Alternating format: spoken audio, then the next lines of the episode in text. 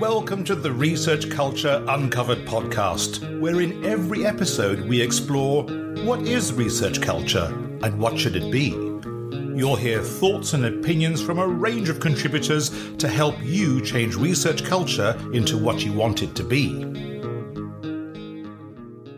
Hello, welcome. I'm Tony Bromley. Welcome to the Research Culture Uncovered podcast. Uh, this is season two, where we are talking to presenters at the Researcher Education Development Scholarship Conference in 2022. The conference theme was How Do We Stop Losing Talent in Research Careers? And from that, of course, we covered a great deal of things in terms of research culture. Um, today, I'm delighted to have with me, um, well, particularly two people, and we will explain further. So I have uh, Åsa and Ann, uh, and they presented Screwed from the Start How Women Perceive Opportunities and Barriers for Building a Successful Research Career. Um, so just quickly, hello, uh, Ann, hello. Hello, nice to meet you. Thank you. And how, Åsa, hello. Hi, thanks for having us here. And I'll try uh, for the listener. I'll try to make sure you know who is speaking as we go through uh, the uh, podcast. Uh, I wonder if we can start, perhaps, and if you just want to explain the, the people that you had as a group. Yes, maybe also you can start and, and present yourself. You're the main yeah. author. Uh, yeah, yes. So my name is uh, Åsa Berggren, and I am a researcher and teacher at the Swedish University of Agricultural Sciences in Sweden. So I've been uh, part of this very interesting study that I hope we can talk to you about now. Mm. Yes, so my name is Ann Grubbström, uh, and I'm a researcher at Division of Environmental Communication, uh, also at SLU. And uh, I've been involved in issues about gender in different fields, as for example, um, forest education, young farmers, young people in the countryside. So I'm interested in improving opportunities for young women in different contexts. But lately, then I focused on academia together with Åsa and also with two other co-authors. Uh, I'm also working as an educational developer at SLU uh, and together with uh, Cecilia Almlöv, and Cecilia, she's also a doctoral student at the Royal Institute of Technology in Stockholm. And her research focuses new co-supervisors. And she's also an educational developer then together with me. And Cecilia has, uh, through her research, many insights about early career researchers. And uh, Alexandra Dursu, uh, she has a background as researcher in teaching uh, and uh, curriculum and uh, she was a teacher at Pennsylvania State University in the US, but now also work as an educational developer at SLU. And we met Åsa then uh, when she attended courses and seminars that we have arranged uh, and found out that we were all interested in to dig deeper into the situation for early career women and thought that we could like contribute with different uh, perspectives together. Okay, um, thank you.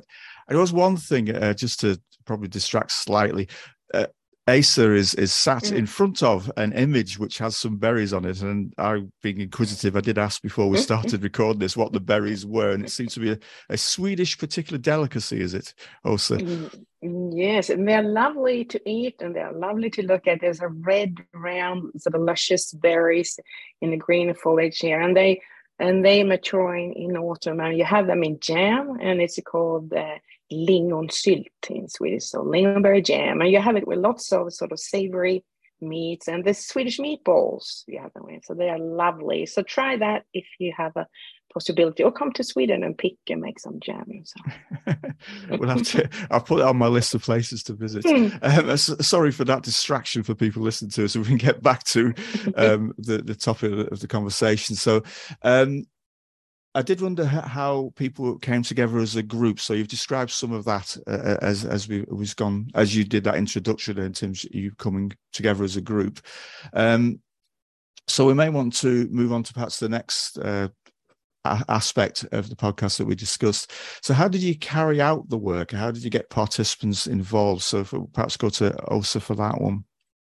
Yeah, so uh, we were really interesting to see how young uh, women in research see their possibility to a career and the barriers to this. So we were looking for uh, young uh, researchers, and we focused on one of the departments, one of the major departments at this university, and because we knew there were lots uh, of potential participants there, so we went out and asked on first on email, and actually everyone we asked they wanted to be a part of it, which was very nice for us. So we ended up with having 12 uh, sort of postdoc researchers where there had been postdocs for a number of everything from between maybe one to four years then later on participated and we had these uh, uh, groups uh, where we had the uh, where where we did the discussions later on. So they were part of all of the study from the beginning to the end.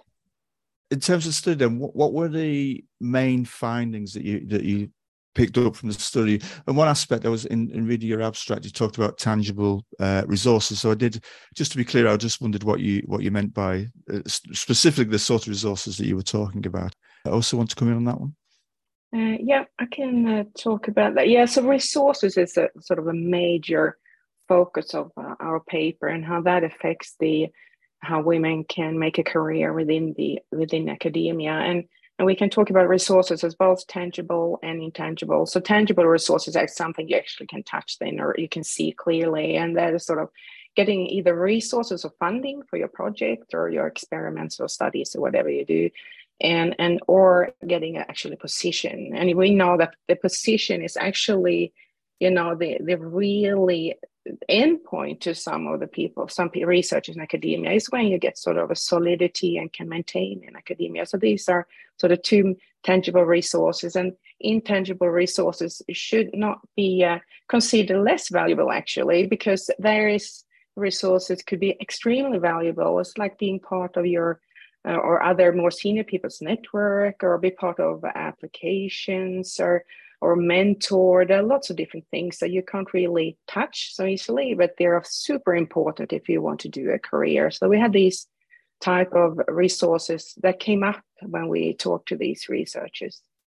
Um, in terms of the main findings, I don't know whether Anna also want to come in on.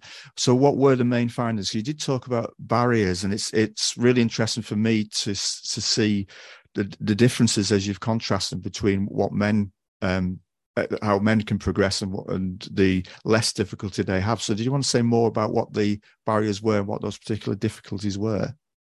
If, uh, also, yeah, yeah. So, um, so we uh, th- there were several things that came up from uh, from these discussions, and then and what they actually expressed, what that they could see that the organization allocated uh, the majority or lots of positions at least to men instead of women so they could see like like for their point of view what's the uh, what's they express what's what's the future for them in academia when they see they obviously they don't want us here of that, that's how they felt.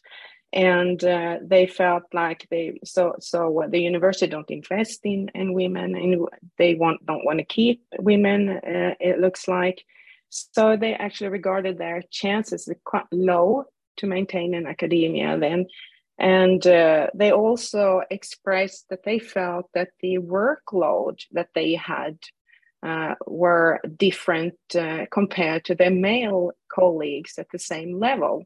They felt like they had re had to work super hard all the time to be even be able, you know, on the same level as as other uh, postdoc researchers. And, and they ex- and some expressed as well that they had been in situations where uh, where they had colleagues uh, men that could sort of be ill prepared and so on still be valued equal or higher than them. So so it was a huge sort of they felt they they were not the norm on and they they had a big question mark about their future there in terms of resources and so on I was interested because we had the keynote um, presentation at the conference, and, and uh, she talked about um, how we value the various aspects of the work that goes on, and, and she said that it, it, in her research that uh, women, I'm trying to um, represent her correctly, but women tend to do th- things that the the system doesn't uh, or more likely to do things that the system doesn't value so much. So she talked about the pastoral carer, which is more likely to be women um, doing things. So did you did you find that um, women were doing things that weren't as valued in the system, but are you know obviously extremely valuable? As the quite often the system wouldn't run without these things happening, but they're not what's valued in terms of promotion. Did that chime with with your sort of research? Yeah, uh, yeah, yeah, it did. Yeah, I think like an important result is that uh, women in our study they feel socially included. I mean, they do a lot of these things as you mentioned, but not intellectually included. They were not like uh, felt that they were treated as intellectual equals. It's interesting, um, and that's why the keynote speaker was called um, calling for a re-evaluation about what we value. If I'm using the, the word value too much, but a re-evaluation of what we value as important within within these um, systems. It's interesting you found you had similar findings. Um, in terms of the outcomes of the research, then you, you do begin to suggest ways that things could be improved. So I just wondered if you want to come in on, on outcome in terms of your outcomes or what you think we could do about this. Yeah. Is Ann, yes. Yeah. At first, I would just want to say maybe also that it was hard for for before we go into that uh, that it was yeah. hard for them to be, be uh, included in the networks. Like they have this uh, formal doctoral supervisors, uh, but they it was really hard for them to come into that network. Uh, so it's basically up to themselves to build their own network. So I just wanted to add that also. Yeah. I think that's important. Mm. But I did wonder actually what you you mentioned um, you mentioned the the university when we refer to the university. I just wondered what the university was in terms of senior um, senior people so is the university male dominated perhaps? Uh, does that or actually does it not matter? Does when we when we refer to the university, does it still not favour uh, or support women, even if it isn't demographically male, particularly? What were your thoughts on that? I think uh, if you look at it overall, uh, it's pretty uh, 50 50 ish. Uh, but if you look at different sort of fields, uh, so on, it can vary a lot.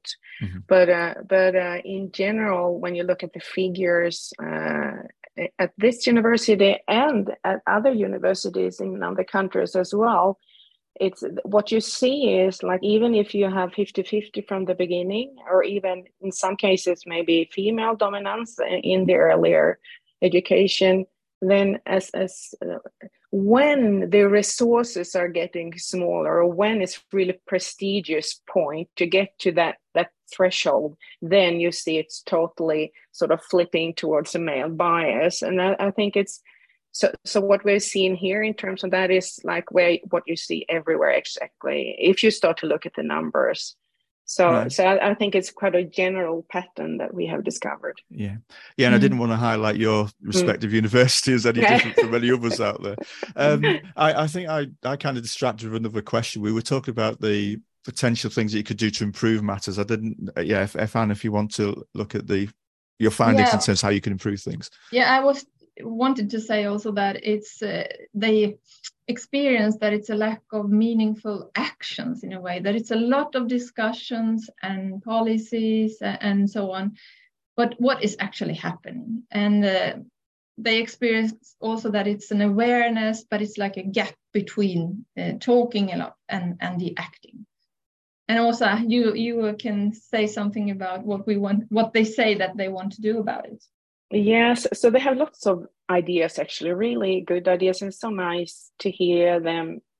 It's amazing, actually, having facing this really tough environment and still have ideas and put forward these ideas, and sort of somewhere, obviously, they must believe in the system as well. And many are sort of laughing, saying, "I must be crazy. I'm still here," and so on. Uh, but but but they at least they push these ideas and would love to get some of these out there and and and some uh, thought or that came several times on actually this of of if it's possible for everyone to see how the universities actually uh, where they put their resources. If it's transparent who get the positions and and who get funding. It could be lots of this funding actually is happening inside the universities but this is just a black box people hardly know why and who gets what. So if I think a first step, like they suggest, is, is to get this open. So we see where the money goes. And when we see where the money goes, it's easier to make changes if we actually can see that. So that was a major point that uh, that came up.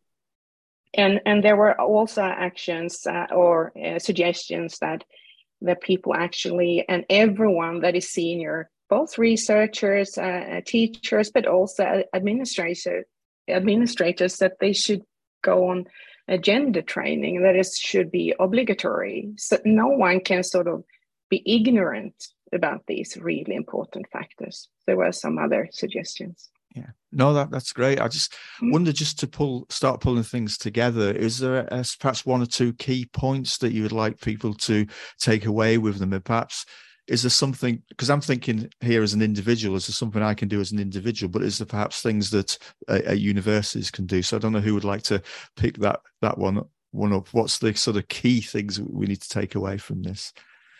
Uh, i can start with one thing. I think it's easy to think that this is only happening at uh, the university that we have investigated but we hope and want the listeners to think and reflect about their own organization and what's happening there. And I think it's as you say, I think it's important that all of us uh, can uh, contribute and uh, that we can make change from our own position.